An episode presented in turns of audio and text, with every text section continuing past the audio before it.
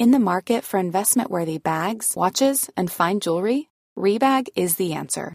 Rebag is a luxury resale platform where each piece is carefully inspected by experts to ensure quality and authenticity. Use Rebag to buy and sell finds from the world's top brands, including Louis Vuitton, Chanel, and Cartier. Head to Rebag.com and get up to 15% off your first purchase as a member with code REBAGNEW. Shop today at Rebag.com. That's R E B A G.com. And use promo code REBAGNEW for up to 15% off your first purchase as a member. This Mother's Day, celebrate the extraordinary women in your life with a heartfelt gift from Blue Nile. Whether it's for your mom, a mother figure, or yourself as a mom, find that perfect piece to express your love and appreciation. Explore Blue Nile's exquisite pearls and mesmerizing gemstones that she's sure to love. Enjoy fast shipping options like guaranteed free shipping and returns. Make this Mother's Day unforgettable with a piece from Blue Nile. Right now, get up to 50% off at BlueNile.com. That's BlueNile.com. Burrow's furniture is built for the way you live. From ensuring easy assembly and disassembly to honoring highly requested new colors for their award-winning seating, they always have their customers in mind. Their modular seating is made out of durable materials to last and grow with you. And with Burrow, you always get fast, free shipping. Get up to 60% off during Burrow's Memorial Day sale at burrow.com slash ACAST. That's burrow.com slash ACAST. burrow.com slash ACAST. A lot of what we do on this podcast is speculating about what the future might look like, but leaning on the past. Today, I'm talking to Margaret Heffernan, whose latest book, Uncharted, is all about the limits on what we can and can't predict. What is it possible to know about the future, if anything at all? What are the best ways of learning? And who can we trust to guide us through the process? These are all vital questions we want to understand for our imperfect future. Welcome to Future Imperfect.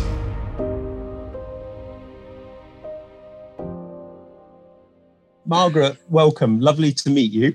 Would you do us the favor of describing yourself and what you do in your particular areas of interest? I think I basically look for good questions to try to find answers to. So if you look at all of the books that I've written, they all started with a question of some kind. And in a way, for me, writing is the way that I figure out what my answer is. So if you take a book like Uncharted, it was very much driven by what's wrong with the way that people think about the future and what would be better. If you take a bigger prize, it was, gee, competition doesn't work the way economists tell us it does. How does it really work? And if you take willful blindness, it's, gee, how come that when these terrible things happen, everybody thinks nobody knew, but actually it turns out almost everybody knew? So you ask questions and then expand upon those questions in your book, sort of exploring the idea. I mean, the books are really ways to answer the question from my perspective.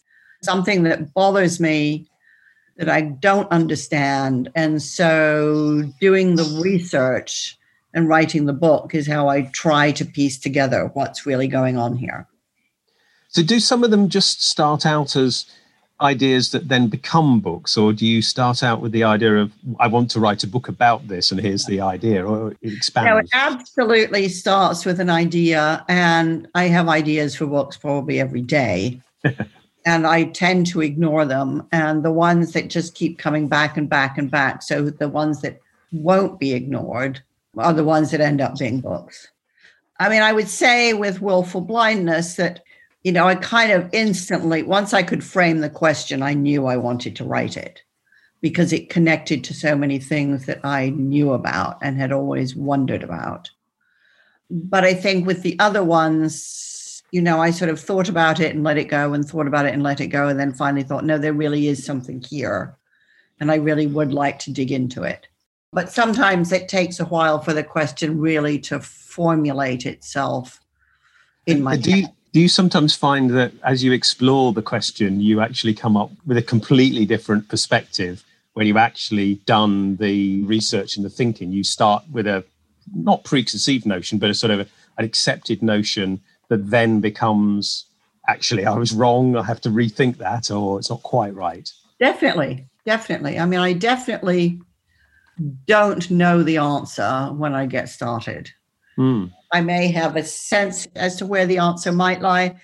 And I usually have a sense that there are a couple of stories or people or data points that are going to be a good place to start. So, for example, with Uncharted, I knew this data that shows that you know the very very very very very most rigorous forecasters can only predict accurately about 400 days out and for the rest of us who aren't nearly so fastidious it's closer to 150 days and that had really lodged itself in my brain because i thought well that's not the way we make decisions about anything on that mm. time scale so if you take that seriously, and I think you have to, it changes everything. So, how does it change everything? And what do we need to do differently? Does that cut across all sort of areas of sort of prediction, as it were, economic and weather and, well, any area? Is that a sort of general rule that overarches prediction in its broadest sense of the term? Yeah, I mean, uh, weather is slightly different in the sense that you can't see 400 days out, right? So 400 days is absolutely the max. You know, for really accurate weather forecasting, you're talking five days. And when newspapers run stories about it's going to be a barbecue summer, they have no idea what they're talking about. You know, they haven't the faintest idea. I do sometimes wonder that about weather. You know, is it is it selling hope a little bit? Is it saying, "Oh, we're going to have a good summer," so everybody feels happy about it, but makes no difference at all? Uh, sometimes it's that, and sometimes I think it's encouraging their advertisers, you know, to advertise barbecues and steak and stuff like that. But it's it's not based on anything meaningful. Mm, that's interesting. And then, of course, when you when you look at presumably things like economics, it gets even worse, arguably, because whole societies are predicated on the idea that they can predict something in 10 years. You yeah. know, and you're talking about demographics and well, the environment for one is a is a huge thing. Right. So really? So really nobody can do it. So this is another mm. thing. So I kind of I'm very drawn to very nerdy data points that feel weird. I think it was in 2016, uh, two academics at the Oxford Martin School, which is politics and, and society, uh, brought out a paper saying that by the year 2035, 47% of jobs would have been replaced by automation. and I looked at this and I thought, nah, 47, really? That's a very accurate number, isn't it? And 2035, actually, it was 2015 because they were talking about 20 years hence. I thought, nah, this is preposterous. But I recognized instantly that if you say 47 instead of approximately half, you instantly have acquired, however spuriously, some kind of authority. Like it sounds like, mm. well, these people really know. Right. So I went and I downloaded the paper. And of course, the first paragraph of the paper basically says we're using a brand new model for prediction. Brand new equals untested, right. which means it might work and it might not, right? Yeah. So things like that start to accumulate around the idea I have. And at some point, there's kind of enough to start thinking about okay, I think this is a book and I think this is what it's about. Do people get upset with you, though, theoretically, for effectively saying what you're doing past 400 days is arguably just made up nonsense or pointless because the error bars presumably encount, you know, encompass 100% of the potential outcome and yeah. therefore you're just guessing and willful thinking do they do they get kind of angry or upset or Have you had anything like that? They definitely do. And that's fine. I mean, all the books I've ever written have made some people angry. um, but I think that, you know, when I was writing Uncharted, the first third of the book is about why the different ways we approach forecasting and prediction don't work. So I looked at, you know, things that we're talking about, like economic modeling and forecasting. I looked at history as a predictor this notion that history repeats itself. And I looked at DNA. And in each of those, I said, what we've been told is wrong.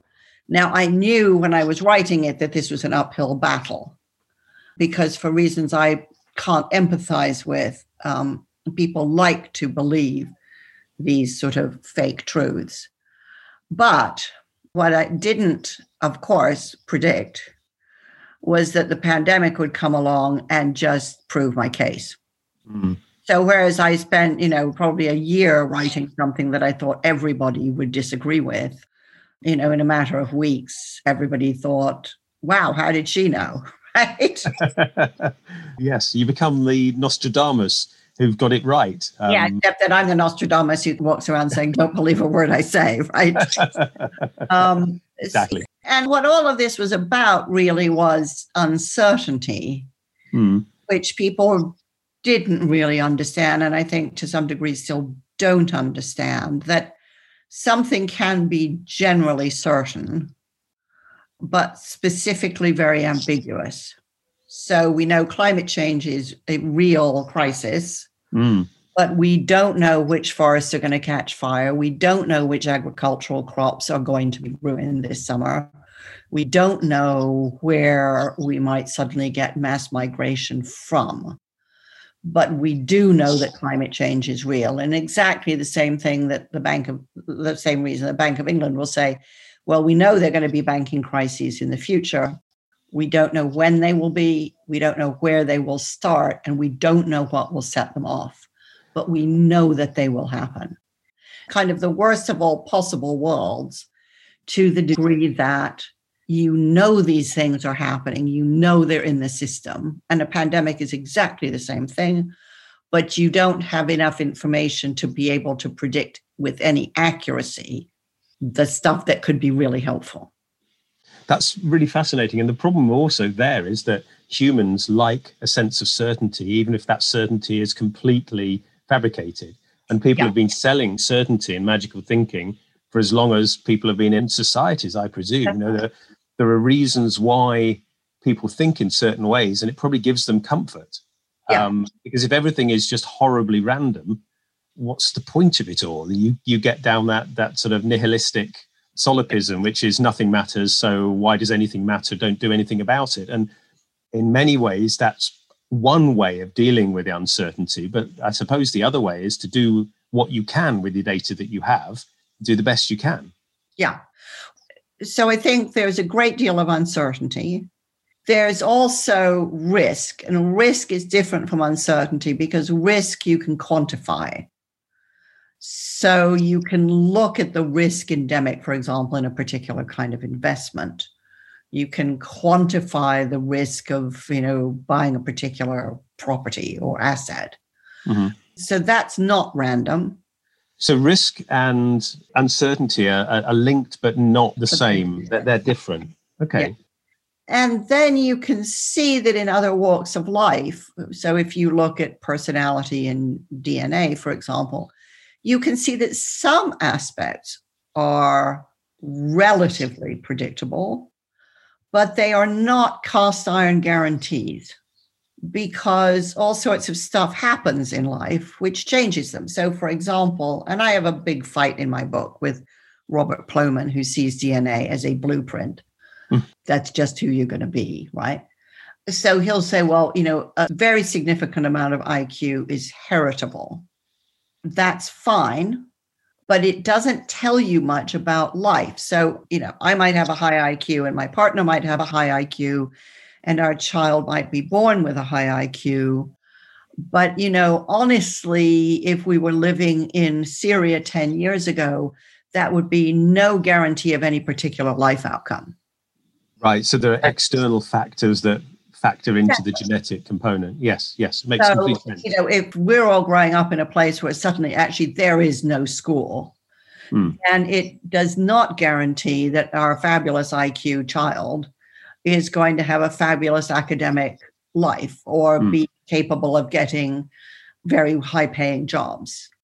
Yeah. So there's so much in our life that's driven by context that however much we may see part of the picture, because the context is less predictable, we don't know what the part of the picture that we can see really means. It's a little bit like having a couple of pieces of the jigsaw puzzle but you don't have the box cover to see what they add up to. Right. Yes, I see what you mean. I, I remember having conversations with people about nature versus nurture. And I always felt that was a false dichotomy. I always felt like that both interact. You can have a fortunate situation and you can have an unfortunate genetic inheritance, but you live in a fortunate situation, which will improve your right position in life or what you can achieve. And we all know there are people out there who have done very well with modest talents. Yep. And vice versa. There are people who are highly talented who, through circumstances beyond their control, have ended up not achieving exactly. with those talents and, and every spread in between. So the this ridiculous idea that it's one or the other is absurd. It has to be because yeah. everything is bad. How does this how does this affect algorithms then? Because I'm you're, you're fascinated with machines. I'm computer games literate and I know about technology a little bit, but not to an academic level. And I'm fascinated by how algorithms are starting to make decisions for us about the media we consume, well, in, in every factor of our online worlds. Yeah. It's an area of interest for you as well, isn't it, in, in particular? Yeah, so algorithms are, well, you know, the mathematician Cathy O'Neil says algorithms are opinions encoded in numbers. And I think she's right.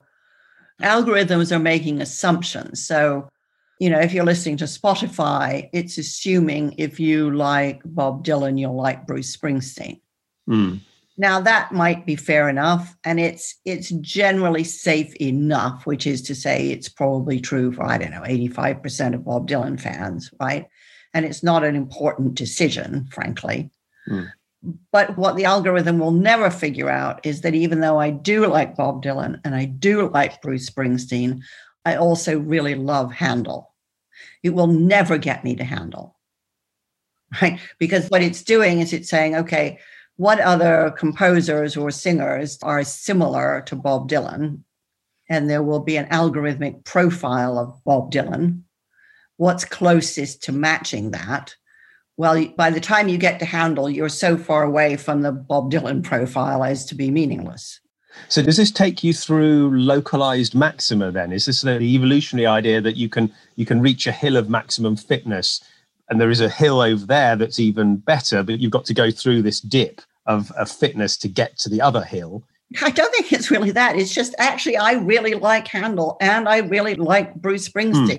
And not very many people like both. So there simply isn't very much data about mm. people like me.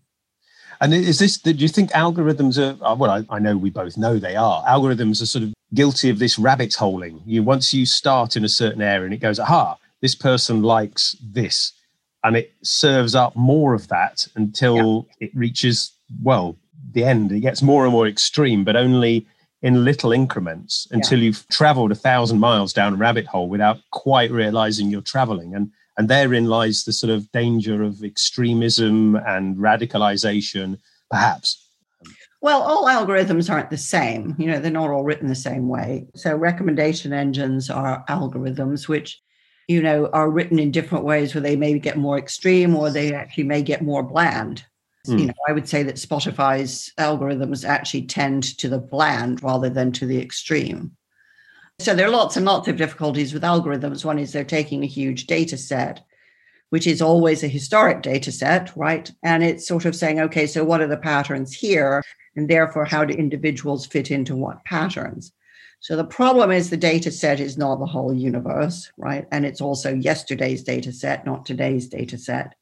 And you're making assumptions about how the themes interact with individuals. And you're also, in many cases, so hiring algorithms are a classic example, making assumptions about what does good look like. So there's this very famous story of algorithms used in the New York school system where they were using algorithms to evaluate teachers in terms of who got to keep their job and who got fired.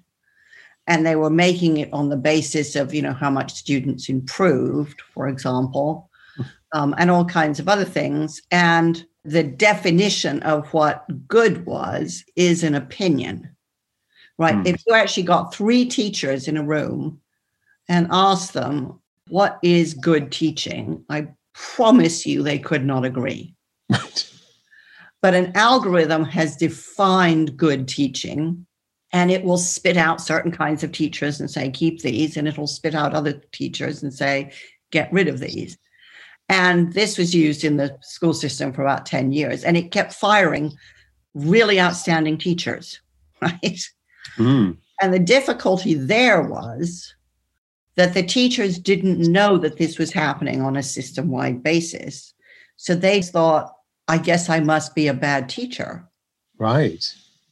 And because they were ashamed of that, they didn't necessarily talk to other teachers so that they didn't know that actually lots of teachers whom parents and kids adored were being fired. Mm. And some were being fired for doing poorly in teaching classes that they actually never even taught, right? So bad data as well. Yeah. So bad data as well.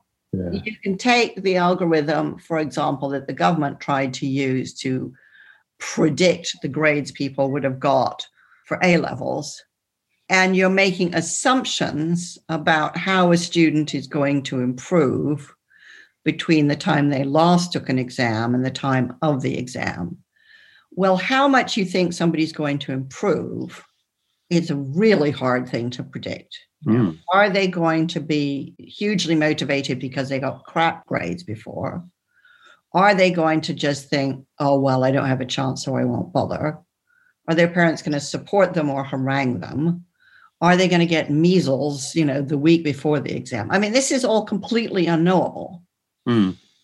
And, you know, what Cathy O'Neil says is if you want to judge an algorithm, you have to look at who does it specifically disadvantage, because that's where you will see what the bias is. But you know they're always making assumptions based on data which is very often incomplete and based on heuristics that say well if you like bruce springsteen you like bob dylan which will be true probably in many cases but never in all cases so there are lots of little mistakes which can on a big scale end up being gigantic mistakes so these algorithms, in many ways, they they normalize decisions. What you're saying yeah. is what they're trying to do is make everybody vanilla or make everybody beige. Then they're they're not looking at outstanding extremes. They have encoded a profile of excellence for which people are chosen.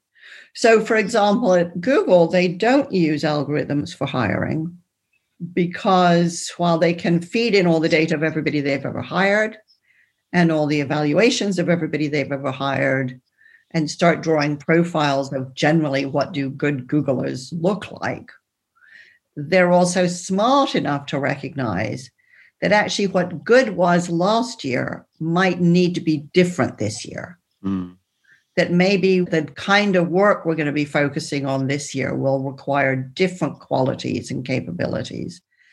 And so, if we rely on historic data, we're going to find the perfect workforce for 2010, which is mm-hmm. absolutely bloody useless, right? Yes, com- completely. And also, once people know there's an algorithm there, people can game those algorithms as well. I remember once talking to a teacher who had to assess their children in a sports endeavor about how much they'd improved. And once the bright kids realized that if they started out excellent and they remained excellent, they got an average grade. And right. the kids realized that what they had to do is flunk the first tests right. deliberately to do appallingly badly. Like so they were they were judged on how fast they ran or you know their their their personal best speeds and all that kind of stuff.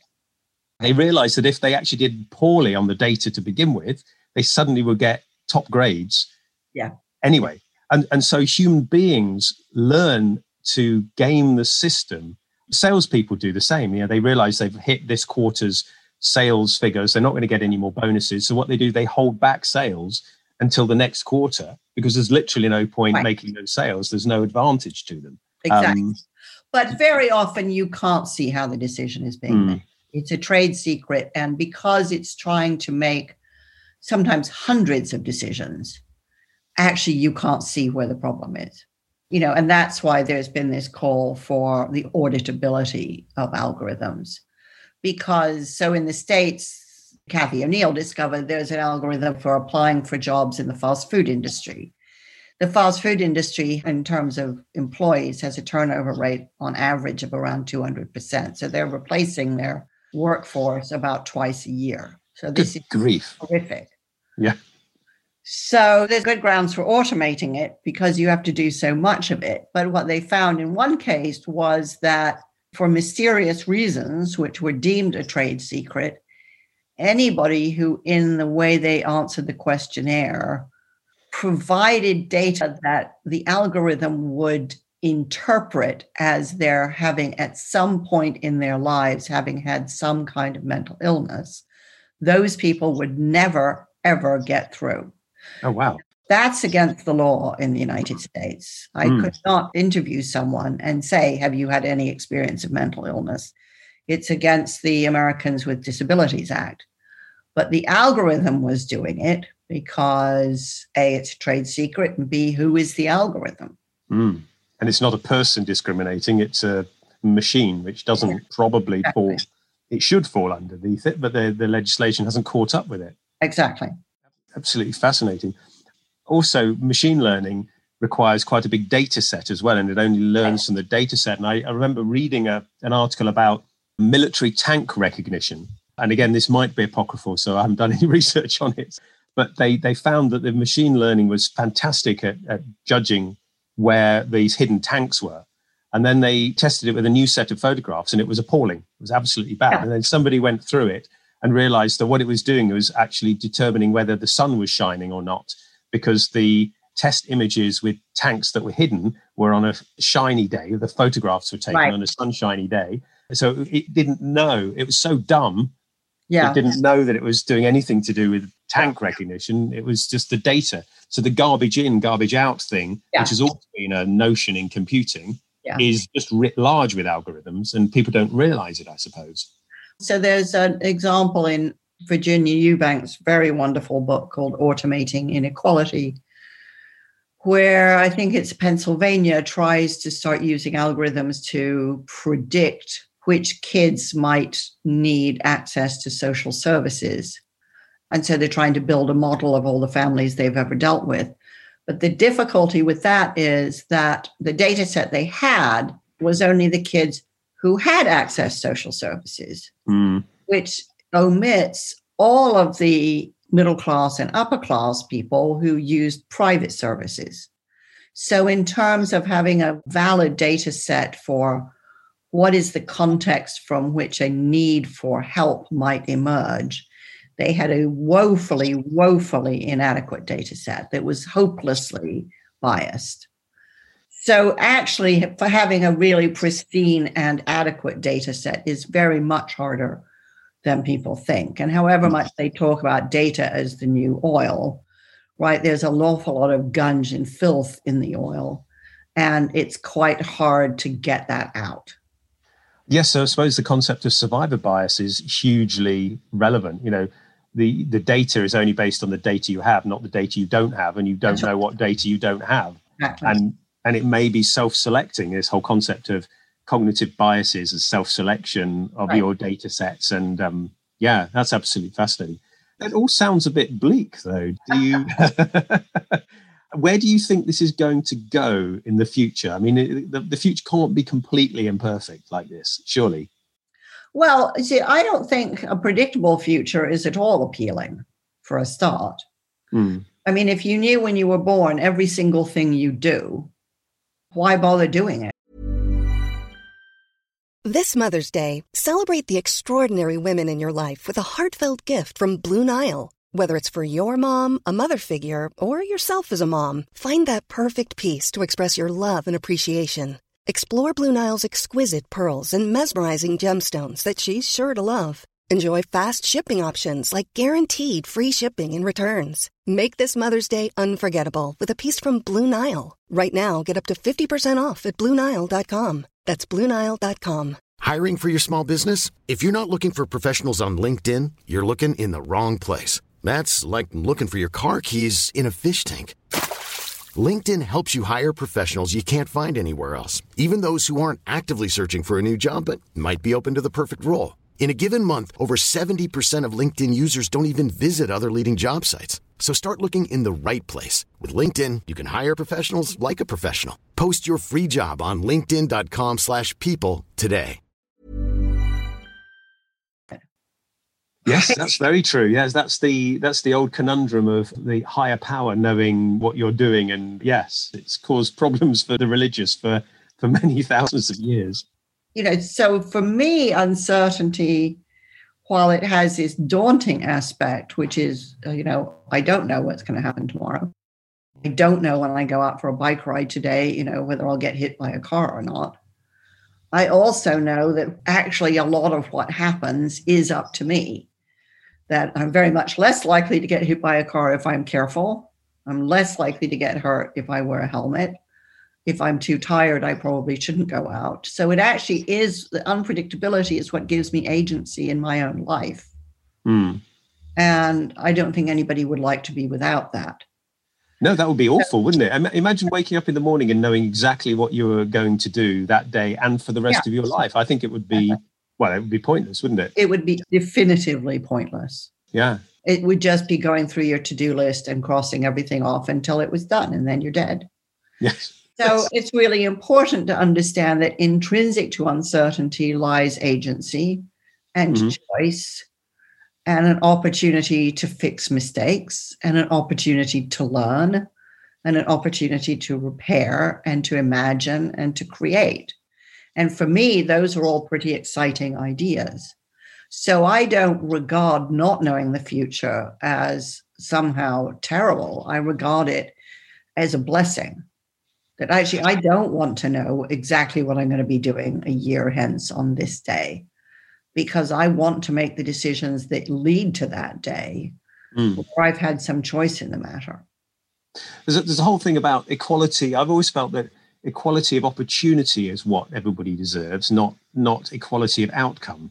Right. And that everybody, no matter what their walk of life, should have opportunities to excel. But if they choose not to, or they don't want to, or, sure. or they're incapable or not motivated sufficiently, then that's up to them. You know, it's the right. it's the freedom of choice. That's uh, that's really interesting. It's very difficult because I think you know it's inappropriate to say, you know, to some kid born to a not very happy family in a not very happy economic environment at a not very happy time in history, that you know whether or not they become a Nobel Prize winner is up to them. Mm. You know, I think we have to have some humility and understanding that our lives are formed by decisions we make, of course, by context, and by random things that happen. So I write in my book, you know, about two kids who grow up in a very nice, happy middle class family where the dad is a tremendous animator and the mother is an educational psychologist. And, you know, there's lots of data to say, well, these kids are going to do really well because they're from a pretty good, you know, economic background and a lot of data to say they're probably going to end up doing things roughly similar to their parents. So, except that the son ended up in the military and the daughter ended up doing social media for counter extremism, both of which are completely off the map as far as their parents are concerned, both of whom are pacifists. So, I just think this notion that we know is kind of tyrannical and that actually what we need to embrace is our capacity for exploration and experimentation and imagination and, and creativity.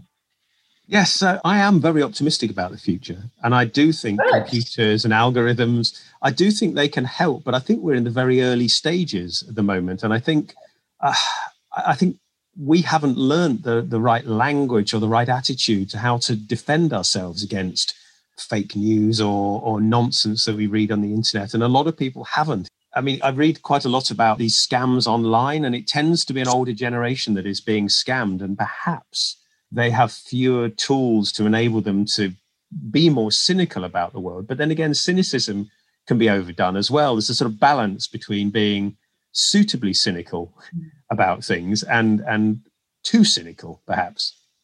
Well, let's be very clear. A lot of the algorithms that are feeding people fake news and driving them to more extreme positions, you know, so the algorithms that do that on Facebook are not doing that accidentally, right? right? They're not thinking about what's good for you. They're thinking about what's good for Facebook. What's good for Facebook is for you to spend as long there as humanly possible. So they're not sending you to extremism because it's extremism. They're sending you there because you'll spend more time there. So it's all about view time. It's all about keeping Yeah. people's eyeballs stuck to the. And so it's actually almost by definition amoral. It's not even immoral. It's it's amoral. It doesn't care. Doesn't care where it's sending you as long as you're becoming addicted to spending more and more and more and more time there. Mm, It's exactly like computer games, which are designed with staircase algorithms to be addictive, to keep you going and going and going. And when you've just about had enough, you know, they will build, design in a break so that instead of quitting, you have a bit of a break and then you keep going and you keep going and you keep going. And this is very well understood by games designers. And, you know, the more ethical of them have real concerns about them mm. but it's understood that the addictive game is the game that everybody starts talking about. So it's Mm. simply driven by a desire to make more money. there is definitely a big debate in the games industry about loot boxes, for example, about whether they're gambling, which personally I think they clearly are, because I think they create a, a you know an emotional response in somebody, and and I think we all know that random random rewards reinforce behavior in all sorts of weird ways. I mean, Skinner proved that around the I think it was the 50s and 60s. It's very clear that lots of animals have this sort of slightly broken random rewards response system, and we do as well. A lot of people are making a lot of money out of it, and a lot of people then justify whatever their behavior is. They're saying, "Well, we're making lots of money," and and, and I I think that's wrong personally. I, I'm quite against loot boxes. Mm. Um, and I had people talk to me about panini stickers. You know these stickers that kids can get and collect footballers, and you Right. buy a pack of them and you don't know which ones you're getting. And they said, "Yes, but what about panini stickers or these equivalent stickers?" And and I said, "Yeah, they're a form of gambling as well. It's absolutely the same thing. You don't know what you're getting, and then you want to go and buy another one. I mean, they're a bit more controlled, but they are absolutely uh, a form of gambling that, that Yeah. taps into that part of our psychology." So the problem is not the technology per se, the problem is the business model. I could go into the computer games side uh, quite a lot, but I think probably we'll stick to your stuff. So, forecasting is obviously a very important element and how valuable forecasting is. But people talk about it being also quite ideologically based that if forecasting is not particularly plausible after 150 to 400 days, surely after that it becomes totally steeped in ideology and, and politics. Is that what you found? Well, models are always going to be ideological because a model is a simplified view of the world. That means you have to leave a lot out. So, what gets in and what gets out is fundamentally a value statement. You're deciding that one thing is more important than another. And I mean, Alan Greenspan said this. He said, Of course, I have an ideology. Everybody has an ideology, everybody has to Mm. not possibly absorb all the information in the world and so we're constantly editing on the fly that's you know and that's the function of our our personality our experience you know and our beliefs about what matters in the world paul krugman said you know i often think that what got left out of my economic models may have been more important than what went into my economic models you know recognizing that actually over time what needs to be in a model might shift. So all models are expressive of a perspective and a point of view. They can't not be, because if they weren't, they would be as big as the world and therefore not very helpful. Mm. So all models are biased. They cannot be otherwise. Now, that doesn't make them useless, but it also means that they aren't some kind of oracle that will tell you exactly what's going to happen. In the same way the economic forecast for 2020, issued in January, did not foresee the pandemic. No, I suppose so. That that brings up the concept of black swan events, doesn't it? Which was a big thing some years ago about the unpredictable mega events that that can come along and disrupt things. And I, I suppose a pandemic would fall into that category partly. Although people have been predicting pandemics. Pandemics are exactly like climate change, right? They are always happening. We know they always happen, but hmm. because each one is different, we don't know when the next one will break out. We don't know where it will start, and we don't know what the pathogen will be. Mm. but we know that they always happen. So they're very likely and they know that they have high impact. So these are the kinds of events for which you can prepare. You can't plan, but you can prepare. Mm. And you can't prepare for everything because that'd be woefully inefficient and wasteful. But where you have high impact and high likelihood events, you have to prepare. Part of the argument in my book is that because we have believed too much in prediction, we have stayed very tightly addicted to efficiency. Efficiency only works when you know exactly what you want and what you're doing. So hmm. efficiency is great in an assembly line, right? You want to produce a car, you know exactly what the car looks like, you know exactly what the pieces are, and you know exactly how they come together. Perfect environment for efficiency. Once you have high degrees of uncertainty, what efficiency will do is rob you of any margin to respond or adapt. And we saw this in the National Health Service, which, you know, before the pandemic ran its ICUs at approximately 89% capacity.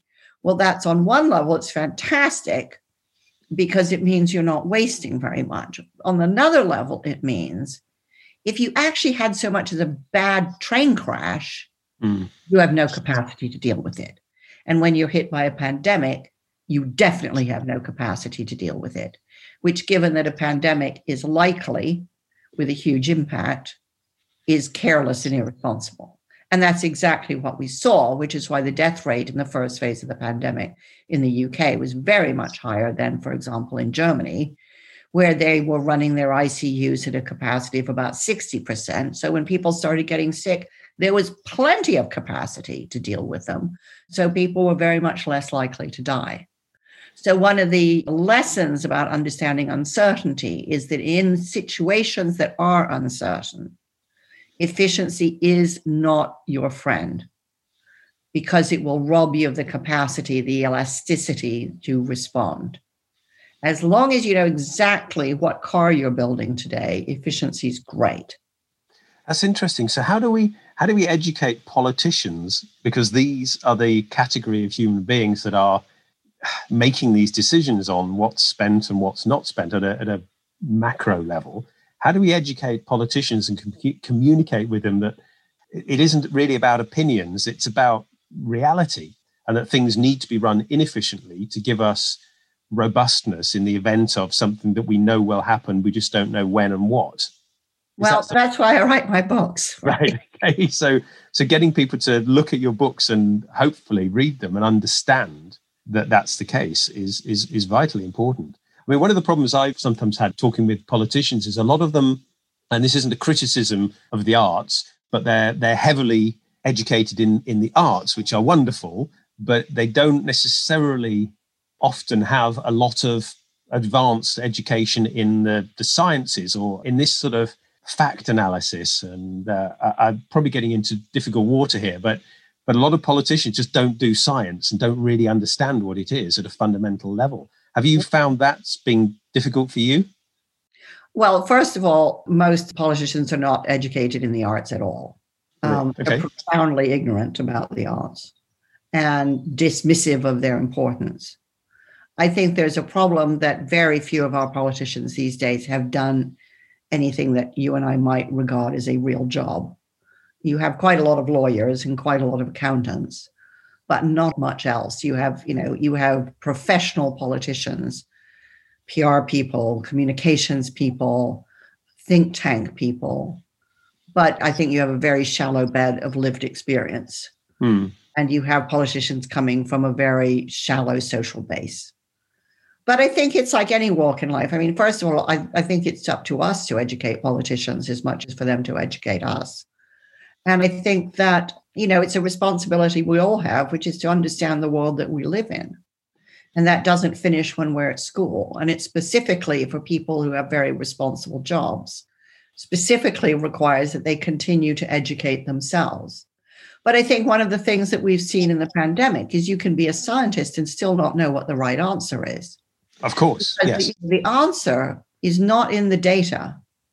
The data can inform the decision you'll make, but it almost never will give you an unequivocal answer because it depends on what it is you're seeking to achieve. And that's not a numerical, data driven thing. That's a value statement. That's the point at which actually having studied psychology or philosophy or the arts will be very helpful to you in terms of understanding other points of view and other perspectives. But the data will not give you the answer. So, so kind of this is all getting quite kind of grim, and it's sort of almost saying like we're we're, we're condemned to a chaotic spiral of, uh, of, of randomness in our society. Do you see things getting better or, or changing? I don't think it's grim. I think what it says is yes, you have to think. Yes, you have to be aware of the world and think about what it's showing you. Yes, you have to read. Yes, you have to understand kind of how to reach a good decision. But that's how you have agency in your life. That's what it is to be human. Now, if you want to be on autopilot, that's fine. In this world, you may be a lot happier. You know, you can get a job at Amazon. You will not have to think for yourself at all, ever. You will be told exactly what to do. You will be in heaven in an authoritarian universe. And life will be easy because you'll never have to make a choice. But if you think that humanity has anything to offer, than actually using the incredible human skills that evolution has presented you with. That's what human life is about. I mean, we have we have come a long way as a society in the broadest sense of the word. Humanity has progressed immeasurably far in a relatively short space of time. So our brains are imperfect in lots of ways, but are quite good at dealing with and trying to build. I, I, I, sometimes look at ancient civilizations and think that was a lot of organization there and relatively unsophisticated technological skills, but incredible craft skills and incredible abilities of human beings to plan and make things happen. And so I, I'm always quite positive about the future, but I am a little worried about the way the algorithms might not take over, but but drive people in certain extreme directions, um, and how we have to correct that. Well, I'm, I'm worried about the people who want to use them that way.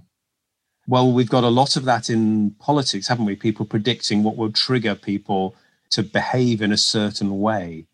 There was a really interesting paper I read about the the way the brain responds to threats and how the threat response can predict your political position in, in an interesting way. And I haven't heard anything more about that paper recently because I think it's quite uncomfortable saying that it's actually at a brain level, brain structure level. I think people that were more right wing in the classical sense had a higher response to threat and that they reacted more strongly to threat than people that were more traditionally on the left of the spectrum.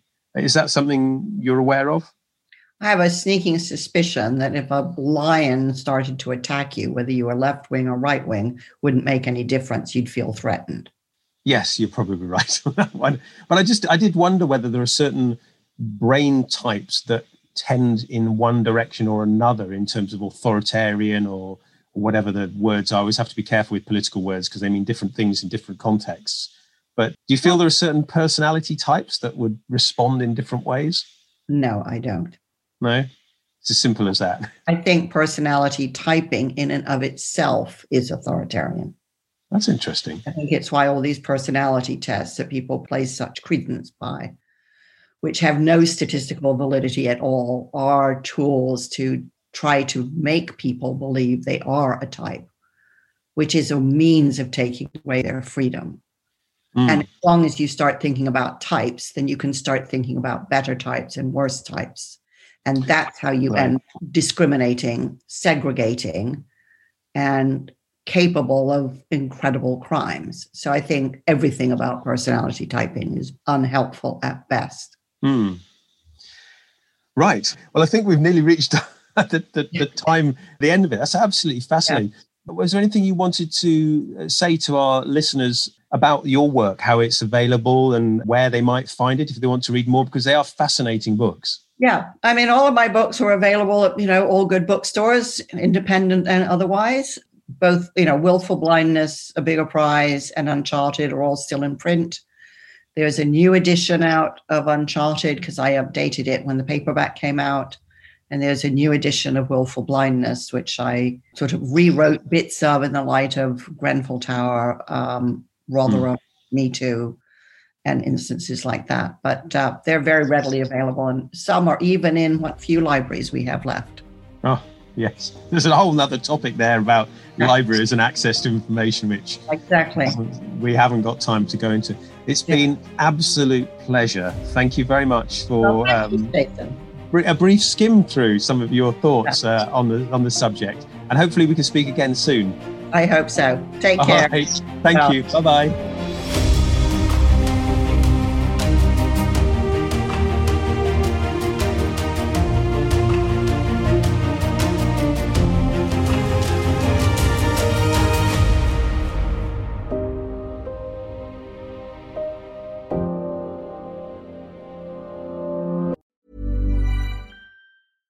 Flexibility is great. That's why there's yoga. Flexibility for your insurance coverage is great too. That's why there's United Healthcare Insurance Plans. Underwritten by Golden Rule Insurance Company, United Healthcare Insurance Plans offer flexible, budget friendly coverage for medical, vision, dental, and more. One of these plans may be right for you if you're, say, between jobs, coming off your parents' plan, turning a side hustle into a full hustle, or even missed open enrollment. Want more flexibility? Find out more about United Healthcare Insurance Plans at uh1.com. Imagine the softest sheets you've ever felt. Now imagine them getting even softer over time. That's what you'll feel with Boll and Branch's organic cotton sheets. In a recent customer survey, 96% replied that Boll and Branch sheets get softer with every wash. Start getting your best night's sleep in these sheets that get softer and softer for years to come. Try their sheets with a 30-night guarantee. Plus, get 15% off your first order at bollandbranch.com. Code BUTTERY. Exclusions apply. See site for details. Hi, I'm Daniel, founder of Pretty Litter. Did you know cats tend to hide symptoms of sickness and pain? I learned this the hard way after losing my cat, Gingy. So I created Pretty Litter, a health monitoring litter that helps detect early signs of illness by changing colors, saving you money and potentially your cat's life. Pretty Litter is veterinarian developed, and it's the easiest way to keep tabs on your fur baby's health right at home. Go to prettylitter.com and use code ACAST for 20% off your first order and a free cat toy. Terms and conditions apply. See site for details.